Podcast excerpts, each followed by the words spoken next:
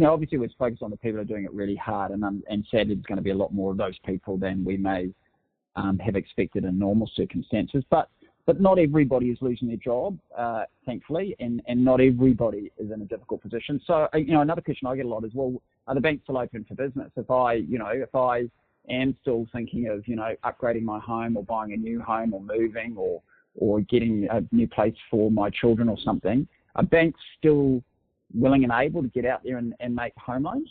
Absolutely, and, and we're actually seeing quite good volumes at the moment of customers that are refinancing. So, so one of the one of the tricks or uh, or opportunities for customers is to negotiate a better rate. Some of them are coming to us because we've got some sharp rates at the moment, whether it be the variable rate or some very sharp rates around some fixed facilities. So customers that are looking for that certainty are taking advantage of our fixed rate facilities and locking that in for the next couple of years. So they've got predictability of cash flow in this next period, which I think is going to be quite important for them. Um, so we're absolutely open for business. We've also got customers who are doing quite well. If you're a butcher at the moment, um, you're selling plenty of meat.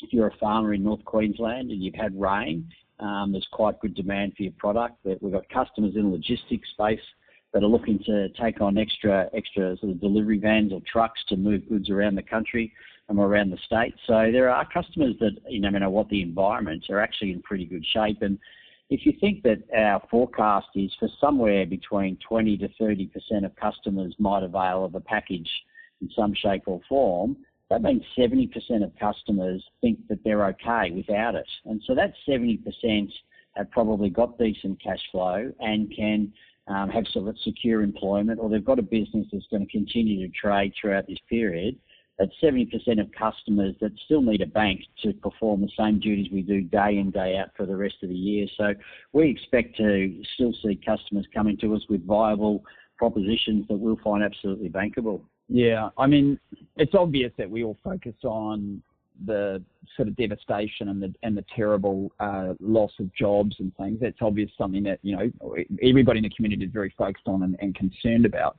But you know, it, you're right in the sense that the economy is remarkably robust, isn't it? I mean, I was on the phone just this morning actually to a customer who's a mid-tier uh, corporate who said they've never been, they're in the sort of manufacturing business of certain goods, never been busier, right? They are completely run off their feet, um, desperate to secure new facilities because they need more inventory, they need to hire more people, and and so there are going to be sectors that do very well. And to your point, we're going to still be looking to the banks to support them and you know, the other thing we've got to do here is small business. It is the engine growth of the economy. That's an overused term, but it's true to some extent. And you know, what we do know is that this time will pass, and those small businesses will want to get up and get going again at some point. Not all all at the same time. That'll sort of depend on how this thing runs through. And and and, and they're going to be calling on their banks again to restock, aren't they? And so we need to be ready for that. So what are we doing as a bank to make sure that we're sort of ready, not just dealing with a crisis in the minute,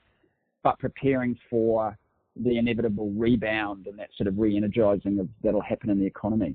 I agree. So this will be a, a peak of, of, volume or um, work that we have to do for a period while we help our existing customers reshape their affairs and, and stay in business. But when we come out the other side, and at some stage they're going to say, leave your homes, and people will race to cafes and restaurants. Um, they'll race to the movies and shows, yep. and they'll as soon as possible. They'll be on domestic flights. It might be a bit longer before international is open, but they'll be on domestic flights and, and our customers are going to need cash flow in that time. So we're going to be encouraging our customers in this time to have a business plan about how they're going to come out the other side.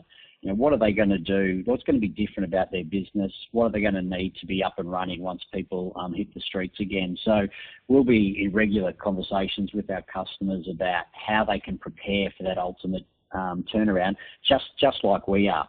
And, and one thing that's sort of, and it's pretty topical today, Shane, is that interest rates are at record lows. I mean, money is as cheap as it's ever been in, in my lifetime. And so there are going to be opportunities, there are going to be investments that stack up for our customers. But I'll say it's topical because the Reserve Bank meets today and um, in a short time they will announce what they're thinking about interest rates.